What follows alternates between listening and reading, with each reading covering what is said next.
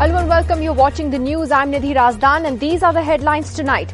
As locals protest, Joshimath demolitions are stalled for the day. Tearful residents evacuate their homes. Worryingly, cracks are now also seen in Karnaprayag, which is about 90 kilometers away.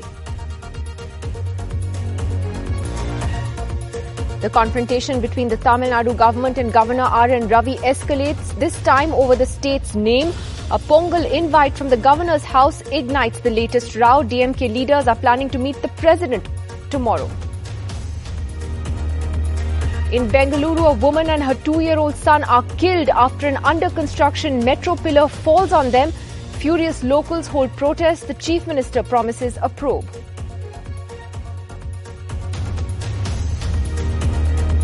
The aviation regulator, the DGCA, slams Go First Airlines for leaving more than 50 passengers behind on the tarmac and forgetting to take them on the plane from Bangalore to Delhi. The airline apologizes and calls it an inadvertent mistake.